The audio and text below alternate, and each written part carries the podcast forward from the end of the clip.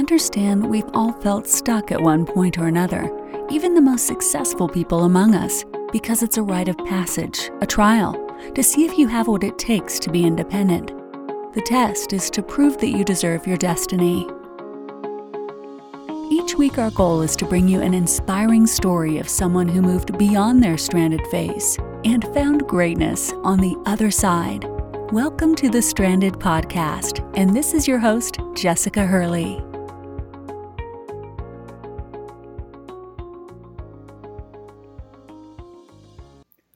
Welcome to another episode of the Stranded Podcast. You guys don't understand how excited I am about today's guest, and one reason is because I am obsessed with the idea of fluent public speaking and amazing, amazing public speakers and another reason is because when I first started this podcasting dream journey in 2000, the beginning of this year in 2018, uh, my boyfriend paid for me to go to PodFest 2018. And I came in as a complete stranger, confused and wanting to run and hide until I attended a session with the amazing Carol Cox, who is my guest today. Welcome. Well, thank you so much, Jessica. It is a pleasure to be here. And I'm so glad that, especially as a newbie, that you enjoyed the session and that you got out of it. And then here you are now. You've launched your podcast and you're what, six plus months into it? Congratulations. Yes. Thank you. Thank you. And what I loved so much about your session was that it was great for podcasters. It was all about the art of storytelling. But I was like, this message can go for anyone, any motivational speaker, anyone presenting at work. I mean, it was a powerful message that could be used in any medium. Yes, absolutely. And and right because what I what I do in my work, my company's called Speaking Your Brand, and so I help primarily women, entrepreneurs, and prof- professionals create their presentations. So whether it's a keynote presentation that they've been asked to get at a conference, or they want to do a breakout session at a conference, much like I did at Podfest that you saw, or they want to do a business presentation at a networking group, or they want to do a TEDx talk even. So I help them create the content for that. And to your point, the content that you can use for the story structure is not just for presentations, it actually can be used for blog posts, video series that you put on YouTube, Facebook live videos, email sequences. It's all basically it's like how can you pull your audience in and keep them engaged? Yes, because email sequences are whoo. I have been learning a lot about that lately, and storytelling is a must. Absolutely. Wow. So speaking of speaking your brand, because um, clearly you're phenomenal at it. The first time I saw you speak, I was just amazed you are a complete natural. Um, you know, you can just tell when people are nervous or, but you came off as just so natural. What do you think? Why do you think some of the reasons are that people, I mean, I, I know majority of my friends would say this is the top, top three scariest thing is public speaking. Why do you think people are so scared of it? Yeah, Jessica, this is a great question. And I think there's a couple of different reasons. So I'm going to start kind of like at the superficial reasons, not superficial meaning unimportant, but kind of surface level. And then I'm going to go a little deeper. So the surface level reasons I think most people have this fear of public speaking is because probably when they were younger in school, maybe middle school or high school, they had to do that dreaded presentation in front of the class. And when you're a tween or a teen, the last thing that you want to do for most of us is get in front of your peers and have to do a presentation. Now, of course, there's a few, uh, you know, people maybe like me who I was in the speech and debate team, so I enjoy doing it. But still, like you feel, you feel kind of intimidated. You don't want to uh, be embarrass yourself because come on, teenagers are not necessarily the nicest when someone makes a mistake. And so maybe there's something in there that happened to someone and they just don't feel that comfortable doing it. So that's kind of like the surface level reason. So maybe dig back into your childhood and see if you can find something there. But the deeper reason that I think that people have this fear of public speaking is that when you're standing in front of a group of people, whether you're standing on a stage with 500 people in the audience or you're standing just in a classroom in front of 30 or 50 people, is that you feel vulnerable. Mm. You're there by yourself. There's no one next to you because you're the speaker, you're up front. And in our primitive minds, we feel unsafe because as Homo sapiens, we've only been in our current culture, our current civilization for a relatively short amount of time. 10, 20,000 years ago, and our brains are still wired the same, if we were standing by ourselves alone with no one around us in a space that was open, most likely we could be attacked by a predator, like a tiger could come running at us. Mm. So, in our primitive brains, the last thing we want to do is to be standing alone in an open space without any protection. So, I think that, so like, it's, there's so much subconscious stuff going on, but really it's the feeling really comfortable and confident with your material, with what you're sharing. And then the more you do it, the more you actually get up and do it and practice it in front of people, not just practicing it at home or in your office, which you should do, but practicing it in front of real people is when those, that's when the fear is going to start to subside. And I'm sure, Jessica, since you say you enjoy doing public speaking, you've probably found the same thing that the more you do it, the easier it gets. Yes. Um, I don't know if I mentioned to you, but I, after I met you at in the storytelling session, I did score a TEDx in April, and in practicing that, I used that storytelling model. But I practiced that speech four hours a day for like 32 days. Yeah, I'm not surprised because TEDx is such a unique medium. You basically have to memorize a script because it's such yes. a short amount of time that, yeah, and, and I, I, have clients who have done the same thing. They've walked up and down the beach and practiced their talk yes. for days you got one shot to get a 12 minute speech and not screw it up. well, that's awesome, Jess. I mean, to do a TEDx talk is a lot of people's dream. So, congratulations on doing that. Thank you. I'm, I swear this manifestation thing is real. Everything that I put into play this year happened. Um, and I think it's just because I believed it and I saw the vision and it was clear. And so I, I've always loved studying the art of storytelling and speaking. And so that's why I was like, so so excited to have you on because I've seen what you've done for some brands and I've seen the way that you explain the art of storytelling and I'm just like, wow, that's that's really behind the scenes of how to keep your audience engaged. And I know so many people right now that I even have clients that want to do motivational speaking, want to start YouTube channels, and they're scared to speak in front of an audience. And so I guess I was when you were talking about that, I was thinking, what would your advice be to somebody that has the vision that wants to be a motivational speaker or wants to speak in public but is actually scared, is nervous of standing in front of an audience like that?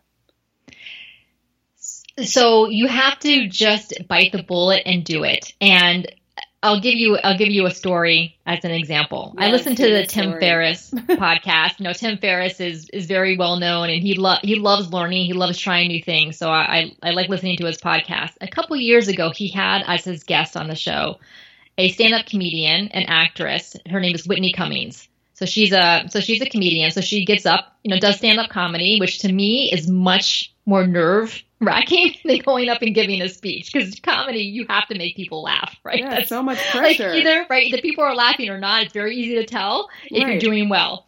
So he asked her on the podcast he said okay whitney imagine that i wanted to do stand-up comedy. And in 30 days from now i want to go do a set a, a, and, and get a really good reaction from the audience from it how do you suggest that I start? And he said something to her like, you know, are there books that I should read or should I, you know, start writing? Like, what should I do? And he was totally shocked by what she told him to do. She said, Tim, starting today, I want you to go to your local comedy club, open mic night, and I want you to get up there and I want you to tell some jokes, you know, five minutes, however long they give you, and I want you to do that every single night for the next 30 days. I don't want you sitting in your room and reading books and writing jokes. I want you out there doing it every day for the next 30 days. And he was floored because that's not what he expected. So here's what I'll tell the listeners. Wow. You don't have to go do stand comedy every day for the next 30 days, but what I would recommend is join your local Toastmasters group. Oh, Most yes. cities have lots of different Toastmasters chapters that meet on different days and different times of day they're going to force you, for lack of a better word, to get up and start talking in front of people. It's going to be intimidating. It's going to be nerve wracking, but it's the best way to get over that. And uh, in addition to Toastmasters, you can also check out improv comedy groups. So they have, you know, Im- improv training for amateurs, and that's another great way to kind of get over your self consciousness. That was such good advice because I've heard so many public speakers say that they've done improv for comedy. Because it's just Yes. like a way to let your guard down almost. Yes, and you learn how to to go with the flow and you learn how to feed off the energy of the audience and you learn how to to keep going when things go wrong. So sometimes you'll show up for a presentation and halfway through the lights go out or the projector in your laptop stop working and there's no more slides or your mic cuts out. So how do you handle that and what do you do? And doing something like improv is a great way to learn those techniques. Oh my god, that's so true. I just did a present my um my full time job. I work for I'm a director for a national nonprofit, and I do all of the um the basically the engagement stuff, the liaison for partnerships. So I'm the person that does all the presentations. And I was doing a presentation a week ago, and the PowerPoint slides went out. And yes. and it will happen. just- it will happen at some point. I felt like I was in that uh, like the cartoon movie Ice Age where you just see a bunch of blinking eyes. Everybody everybody was just blinking and like there were crickets and I was like, "Okay, well, I'm going to improv this thing like you got to be able to jump on your feet and go." Yes, exactly. So I always I have a little cheat sheet that I bring with me. So I'll print out a one-page outline of my presentation, kind of the equivalent of what would be on the slides, just so I have a piece of paper, you know, very low tech with me, just in case the slides go out or if I don't want to turn my back and look at the slides, at least I have that with me. Oh, that's smart. See, that's over prepared. I'm always under prepared.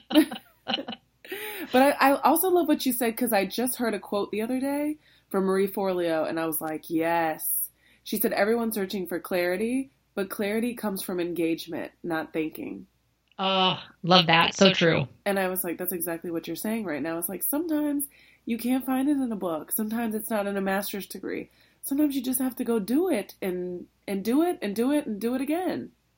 Right, exactly. Put the put the hours in, put the time in, because that's how you're gonna figure out what you need to improve, and then that's how you're gonna improve it. Exactly. I, I've told my um, audience this story over and over, but I had the idea of ha- starting a podcast for months.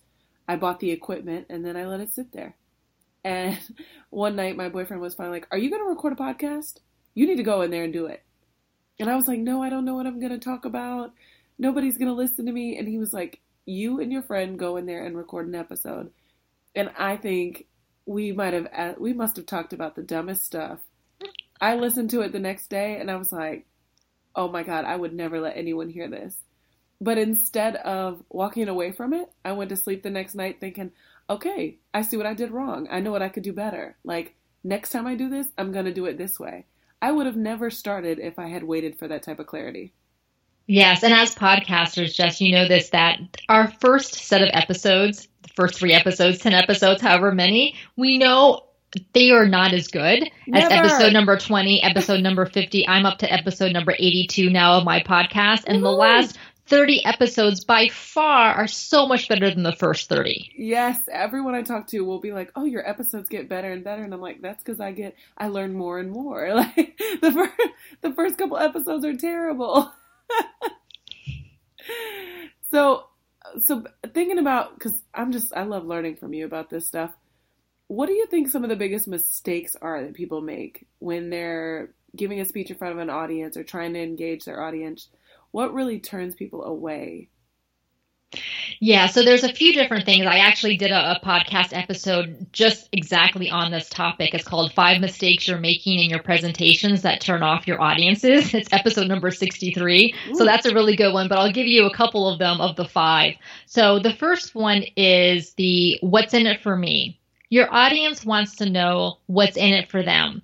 How does your content relate to what it is that they want? What is their goal? when they come to sit down in that presentation, whether you're giving a conference session or you're giving a presentation at work, wh- whoever your audience is, what is it that they want? It's not a matter of you as the speaker what you want, even you want for your business or for your at your workplace, but what's their goal? And then frame your content in your presentation to directly help them achieve that goal. Hmm. And so that was okay. So that's one mistake is is not considering what does your audience want. But the second mistake is then providing way too much content. So I see this a lot with presenters, and it's natural because we're we're experts in our whatever it is that we do. So naturally our presentations are related to what it is that we do. So we feel like we want to brain dump everything we know on our topic that we've learned for the last 5, 10, 20 years, and we think somehow we're going to impart all of that knowledge to our audience in 45 minutes or 60 minutes, but it's not possible. You can't do it. So presenters either try to do a laundry list, like 20 things they want to cover in 45 minutes, and it's too much. The audience can't take it in.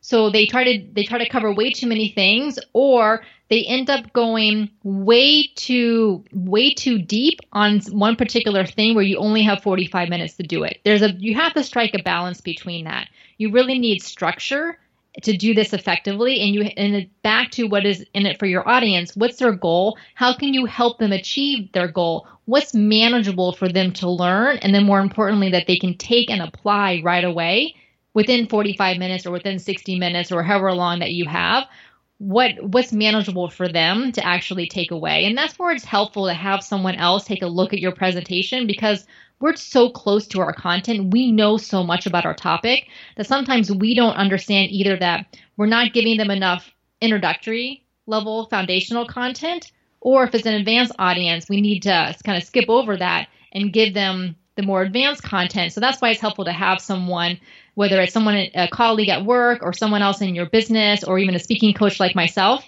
to help you fine tune that content.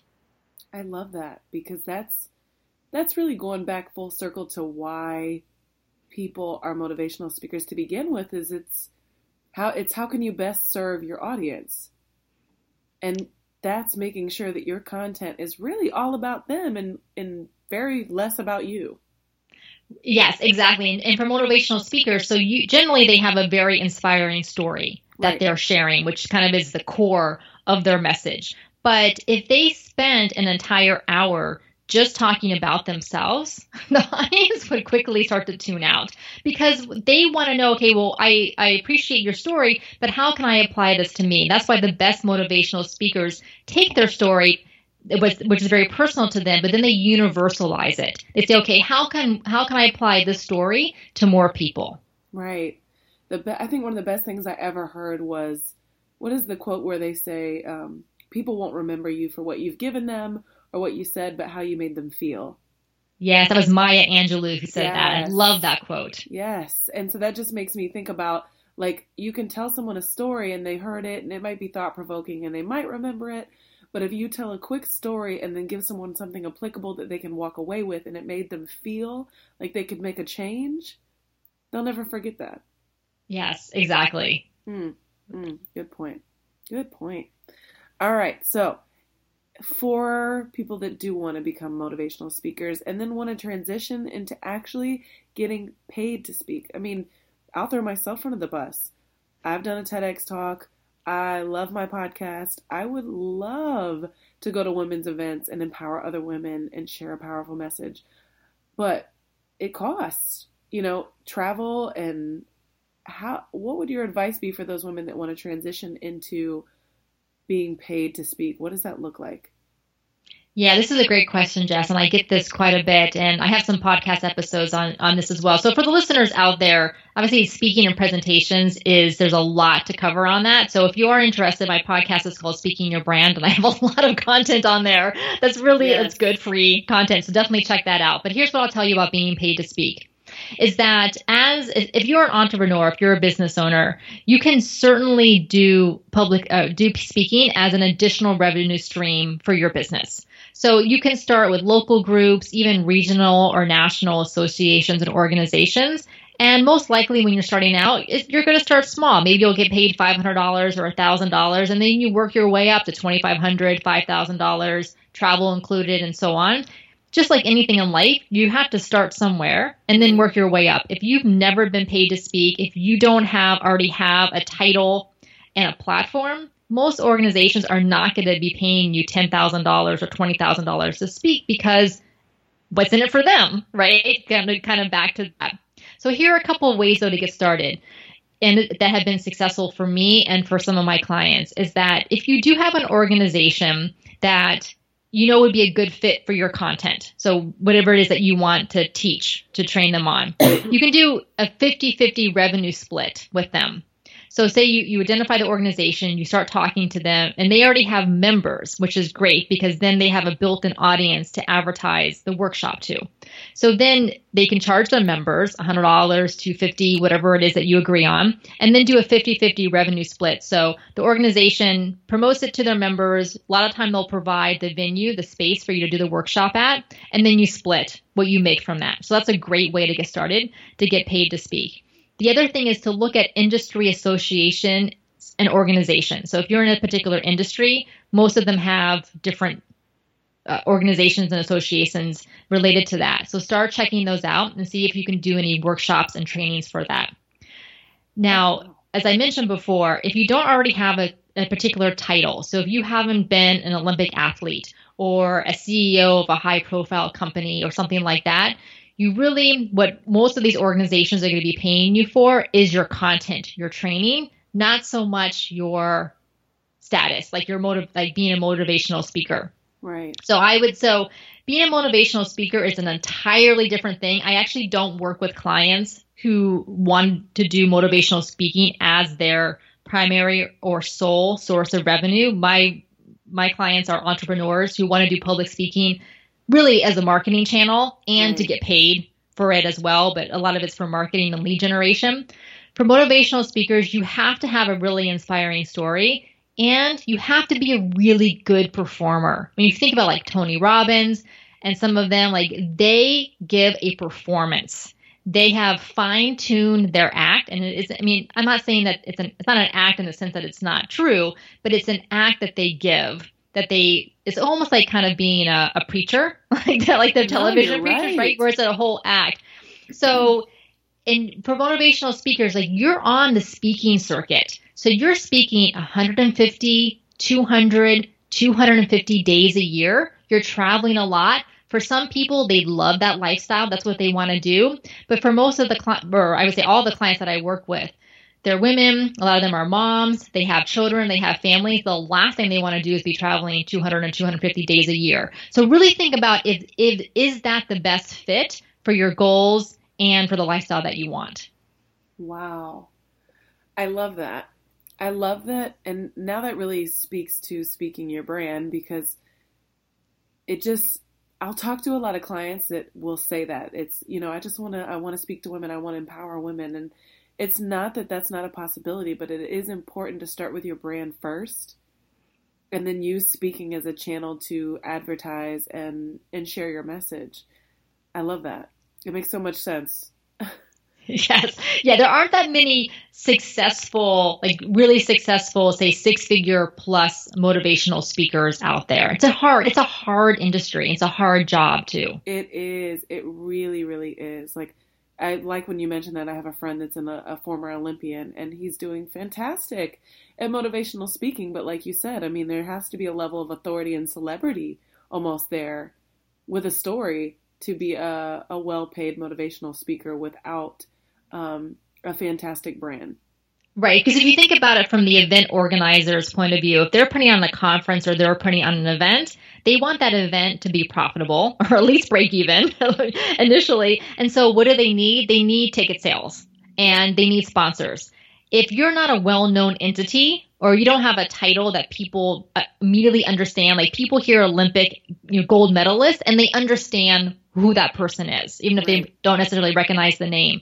If you don't have that, then from the event organizer's point of view, how are you going to help them sell tickets? Right. Hmm. Hmm. Yeah, so that's why I said, as an entrepreneur, as a business owner, though, you can definitely go to these local groups, these regional, national associations, organizations, partner with them, and do some workshops and training for their members. That's one of the best ways to get paid to speak. Absolutely. No, that makes that's yes, because I have I've seen several um, several speakers when as far as like female entrepreneur associations, um, local associations in Tampa. I've met some phenomenal speakers. So you're right. That's a good place to start. I didn't even think about that.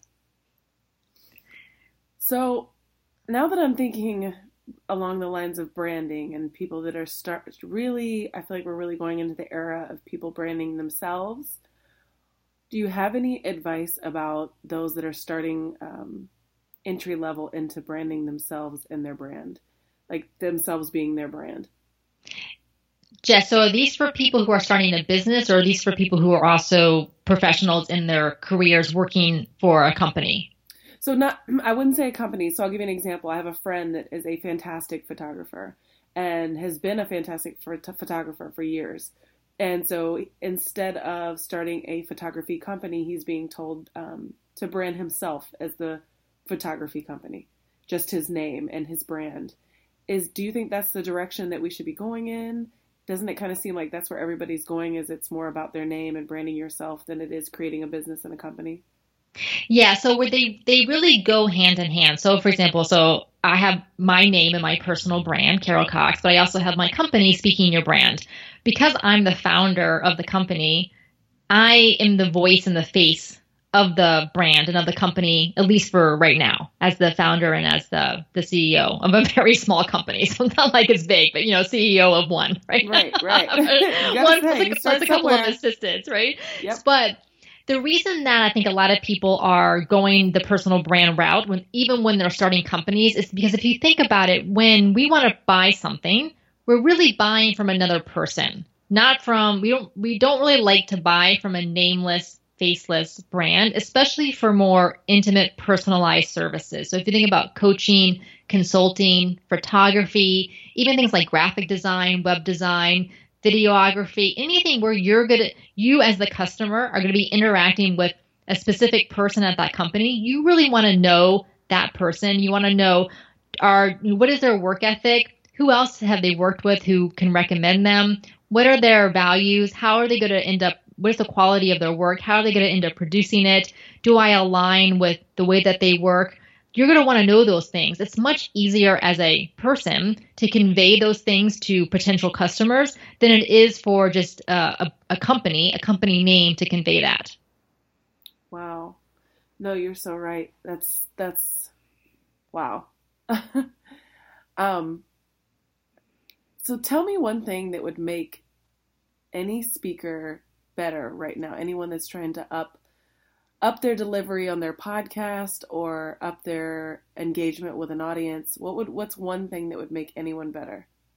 Okay, so I have a this is something that is absolutely golden. My clients use this and they rave about the results. They are just they're blown away and I'm like, mm-hmm, "See, I told you." So here's and it's, it's going to seem and it's actually not related to your delivery it's not related to your performance. It's not even related to the content itself of the presentation. Of course, all of those things being very important.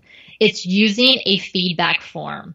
And Jess, when you attended my session at PodFest, yes. I handed out feedback forms. You turned one in. Yes. And here's the reason why this feedback form is so gold. What it is is that you you hand it out to the audience and then you collect it at the end and it asks for the person's name and email address. And then they fill in what they learned from the presentation. So what they learned and what they're going to apply. And then one thing that they wish the presentation had covered or could have made the presentation better.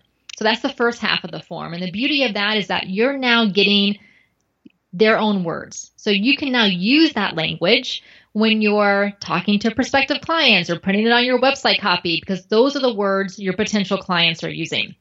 So you're getting, and then of course you're getting information about, well, what was the thing that most people took out of the presentation? So that's useful information for you, and that will make you a better speaker for sure. The bottom of the form are checkboxes that people can fill out. This is the lead generation part. If they're interested in working with you, purchasing your product or service, being on your podcast, you can, you indicate. I recommend three or four different checkboxes, signing up for your email list, and so on. So that's going to make you a better speaker as well because you're going to get a better return on your investment, your ROI. Jess, you mentioned earlier that speaking is great. There are so many benefits to it, but it does take time and effort and sometimes money if you have to travel. So I really want to make sure that my clients and the people listening get an ROI from the speaking that they're doing. So having this feedback form is so important. And for your, your listeners, I have a free PDF that I'm happy to share with them that has a sample feedback form on it that they can use so they can they can download it and then kind of recreate it and customize it and use it. So the link to that will be at speakingyourbrand.com slash stranded. So the name of your podcast, speakingyourbrand.com slash stranded, and they can download that there. Wow. Thank you so much. And I I did not expect that, but I'm so glad you said that because don't we always fall short on the feedback? Yes, and then when you, especially when you speak at conferences, a lot of times the conferences will do surveys after the event, mm-hmm. but they mm-hmm. never share that with the speakers. I've never gotten the survey results shared with me as a speaker, and plus, in, even if you do, it probably takes months before you even get it. So I want the feedback right away, and I want the lead generation right away. But right, but I love the point. Yeah, to get you know, absolutely to get into your lead, get to your leads. But I love the point. I didn't even think about the fact that you said what they're writing is the same type of verbiage you need to be using in your messaging because now you're speaking directly from your audience in the way in which they need to hear it. Yes, exactly. So like maybe you're using the word, let's see, the graphic illustrations. Like maybe you're a graphic designer and you do illustrations. Sure, you're saying graphic illustrations, but what, what they write down is sketches. Like in their mind, they think of it as sketches. So right. you either try to educate the audience that it's illustrations, even though your audience, your clients think they're, they're called sketches. But if you change your wording to sketches, then potential clients who are reading your website or your social media posts are like, oh, yes, that's what I want. Exactly. Because, and it's so funny because some of this stuff is so cross, like cross sectional or cross, it, it's all across the board because what I've learned a lot in, in sales and in nonprofits is we, we get really, you said it earlier, being too close to your message.